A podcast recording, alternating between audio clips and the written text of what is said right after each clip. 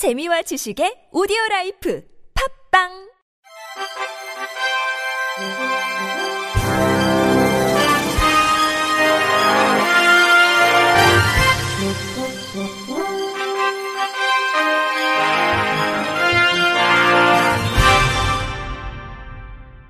청취자 여러분 안녕하십니까? 8월 25일 목요일 KBRC 뉴스입니다.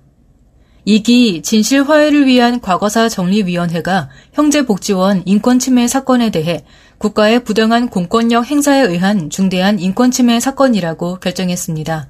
형제복지원 사건은 지난 1960년 7월 20일 형제 육아원 설립부터 1992년 8월 20일 정신요양원이 폐쇄되기까지 경찰 등 공권력이 불황인으로 지목된 사람들을 민간 사회복지법인이 운영하는 형제복지원에 강제 수용하고 강제 노역과 폭행, 가혹행위, 사망, 실종 등 중대한 인권 침해 행위가 벌어진 사건입니다.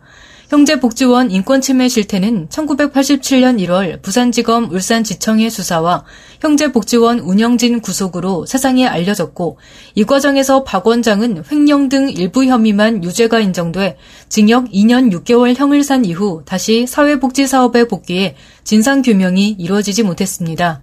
진실화해위원회는 1호 사건으로 지난 2020년 12월 10일 191명을 대상으로 접수하고 지난해 6월 조사를 개시해 1년 3개월 만에 결과를 내놨습니다.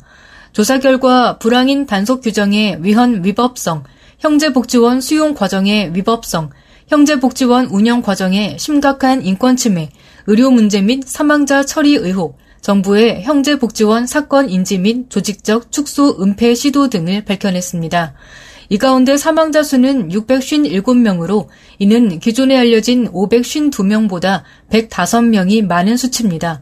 진실화해위원회는 국가가 형제복지원 강제수용 피해자와 유가족에게 공식 사과하고 국회에는 2022년 6월 21일 국무회의를 통과한 유엔 강제실종 방지 협약을 조속히 비준 동의할 것도 주문했습니다. 국립장애인 도서관이 장애인이 웹브라우저에서 전자책을 바로 이용할 수 있도록 개발한 전자책 접근성 뷰어를 공개했습니다. 현재 국내에 서비스되는 전자책을 보려면 전자책 제작사나 유통사에서 개발한 전용 뷰어만을 활용해야 하는 불편함이 있으며 뷰어는 목차, 문단 이동이 불가능하고 표, 그림, 이미지에 대한 설명이 누락되는 등 접근성이 제대로 구현되지 않았습니다. 이번에 공개되는 뷰어는 올해 5월에 제정된 독서 장애인을 위한 전자책 접근성 국가 표준에 따라 제작된 전자책을 읽을 수 있는 프로그램입니다. 컴퓨터에 저장된 전자책 파일을 불러오면 자동으로 본문의 내용을 소리로 읽어주고 메뉴 이동과 이미지, 주석, 수식 등의 개체 정보를 활용하게 됩니다. 국립장애인도서관 관계자는 장애인이 비장애인과 동등하게 전자책의 접근과 이용을 보장받을 수 있도록 전자책 접근성 인증 제도를 마련해 나갈 계획이라고 말했습니다. 한편 배포된 뷰어는 구글 크롬 웹스토어와 마이크로소프트 엣지 추가 기능에서 전자책 접근성으로 검색한 후 웹 브라우저에 설치해 이용하면 됩니다. 유엔 장애인 권리위원회가 유엔 장애인 권리협약 우리나라 제2, 3차 병합 심의 전날 심의 일자에 임박한 추가 보고서 제출에 유감을 나타냈습니다. 유엔 장애인 권리위원회는 지난 15일부터 스위스 제네바에서 각 나라의 이행 상황 심의를 위한 제27차 유엔 장애인 권리협약 세션을 진행 중으로 우리나라 제2, 3차 병합 심의는 현지 시각으로 어제 오후 3시 이틀 동안의 일정으로 시작됐습니다. 정부는 국내 장애인 권리 보장을 위한 성과와 한계 등의 내용을 정리한 제2, 3차 병합 국가 보고서를 2019년 3월 유엔 장애인 권리위원회에 제출했고 이후 코로나19로 인해 심의가 지연됨에 따라 이 기간에 변경된 내용이 반영된 추가 보고서를 심의 이틀 전인 22일에야 제출했습니다. 이날 심의에서 유엔 장애인권리위원회 한국 담당 심의관 게렐 돈도 부드로이 위원은 추가 보고서는 2019년부터 2022년 기간을 반영했는데 위원회의 질의 목록에 대한 보완적 설명을 제공하고 있지만 받은 날짜가 올해 8월 22일이었다고 지적했습니다. 이어 이번 심의를 앞두고 얼마 안 남은 시점에서 보고서를 받았기 때문에 위원들이 보고서를 충실히 읽을 수 없었다면서 2019년 3월에 제출된 국가 보고서를 보고 질문하기에 최신 정보에 기반한 질문이 아닐 수 있다고 유감을 나타냈습니다. 한편 한국 정부 심의 대응 장애계 연대에 따르면 정부의 협약 이행을 위한 조치로 협약 25조 2항 가입 유보 철회, 장애인 등급제 개편, 서비스 지원 종합 조사표 도입, 발달 장애인 생애 주기 맞춤형 지원 위한 대책 수립, 여성 장애인 장애 친화 산부인과 지정, 임신 출산 비용 지원, 장애아동 복지 지원법 제정, 장애인 이동권 보장을 위한 교통수단, 장애물 없는 생활환경 인증 의무 적용 확대를 발표했습니다. 유엔 장애인 권리위원회는 CRPD 가치에 위배되는 장애인 등급제, 장애 아동에 대한 보호 부재, 정신장애인 장기 입원화 및 강제 입원, 탈시설과 지역사회 자립을 위한 실질적인 지원 부재, 장애 여성의 교육 및 고용에서의 권리 보장, 장애 비하 언론에 대한 조치, 장애 인식 개선 조치 및 권익 옹호, 장애 아동 학대 대책, 장애인 당사자의 정책 의사 결정 참여, 미등록 장애인 사각화 문제, 프라이버시권, 장애인 이동권, 장애 당사자의 참정권, 시설 장애인에 대한 차별, 장애 아동의 권리 보장 및 진정 제도 등을 지적했습니다. 정부와 여당은 구직 청년에게 300만 원 도약 준비금을 지급하고 장애인 고용 장려금 인상과 저소득 장애인에게 월 5만 원 교통비를 지급하는 방안을 내년 예산안에 반영하기로 합의했습니다. 성일종 국민의힘 정책위원회 의장은 이날 국회에서 당정이 내년도 예산안 편성을 위한 협의회를 열고 이같이 의견을 모았다고 밝혔습니다. 당정은 이와 함께 저소득층 에너지 바우처 금액을 50% 인상하고 농축수산물 할인 쿠폰 지급 대상도 2배 이상 늘려 1,700만 명까지 혜택을 볼 수 있게 하는 방안을 논의했습니다. 추경호 부총리 겸 기획재정부 장관은 윤석열 정부 첫 번째 예산안은 재정 기조를 확장 재정에서 건전 재정으로 전면 전환해 재정의 지속 가능성을 확보하고 한국 경제의 국가 신인도를 확고히 하는 방향으로 짰다고 밝혔습니다. 한편 일각에선 이번 예산에 대해 지출 구조 조정 추진 중에 여당 요구로 선심성 현금, 쿠폰 지급 사업을 대거 예산안에 반영하는 것은 건전 재정 기조에 맞지 않는다는 의견도 나옵니다. 척수성 근위축 중 SMA 환자 의약품 접근권 보장을 위한 공동대책위원회와 전국 장애인 차별 철폐연대는 어제 건강보험 심사평가원 앞에서 스필라자 급여 중단 기준 폐지 및 에브리스디 급여 보장 촉구 기자회견을 개최했습니다. 척수성 근위축중은 운동 기능에 필수적인 생존 운동 신경세포 단백질 결핍으로 전신의 근육이 점차 약화되는 희소병으로 이전에는 치료제가 없었으나 2016년 최초로 근육 약화를 지연하는 스필라자를 시작으로 졸겐스마와 에브리스디가 개발됐습니다.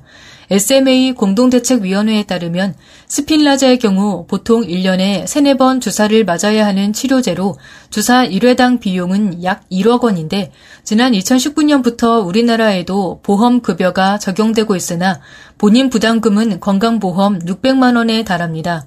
원샷 치료제라고도 불리는 졸겐스마는 유아기에 한 번만 맞아도 되는 치료제로 가격은 약 20억 원이 넘는데 지난달 20일 급여 결정이 이뤄진 반면 에브리스디는 주사가 아닌 입으로 섭취하는 약으로 척추 측만증으로 인해 척추에 주사를 놓을 수 없거나 잦은 입원 치료로 일상을 유지하기 어렵고 경제적 부담이 큰 이들에게 필요한 약물이지만 현재 보험급여 보장에 대해서는 논의조차 되고 있지 않습니다.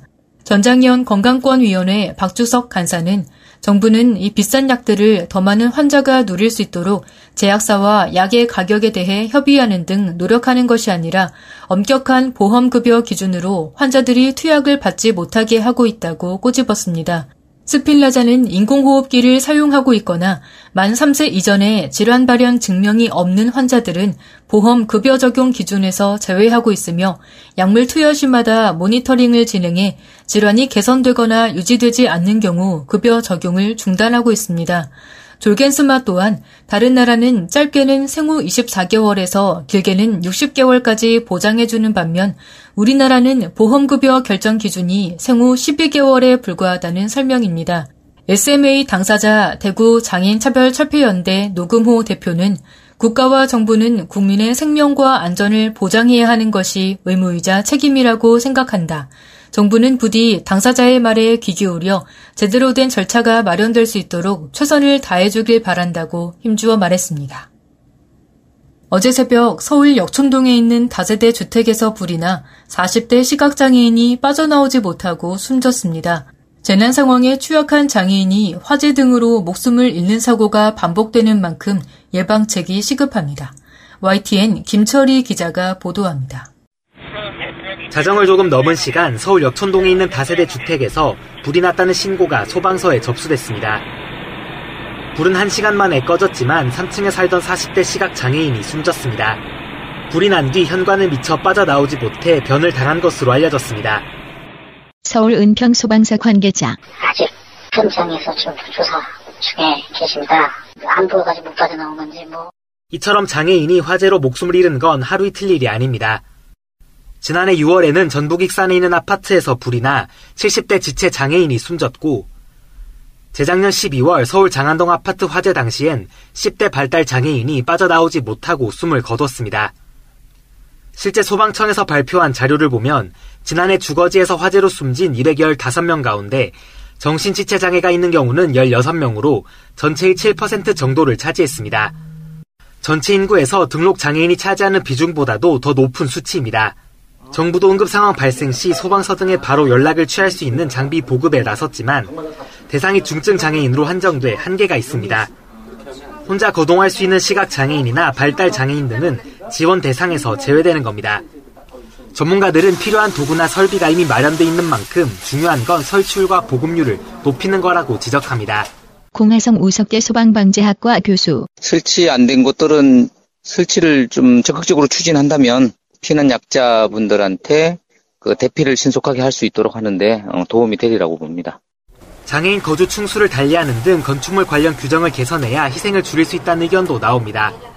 박재성 숭실 사이버대 소방방재학과 교수. 공간적인 그분들이 거주하게 되는 충수에 대한 제한을 같이 병행을 할 필요가 있습니다. 공공 그 주거시설부터라도 우선적으로 이 피난층 1층 같은 경우를 재해약자들에게 우선적으로 배정을 한다든지 특히 장애인은 실제 재난 상황이 닥쳤을 때 대응에 어려움을 겪는 경우가 많은 만큼 주기적으로 대피 교육을 받을 수 있도록 보장해야 한다는 목소리도 커지고 있습니다.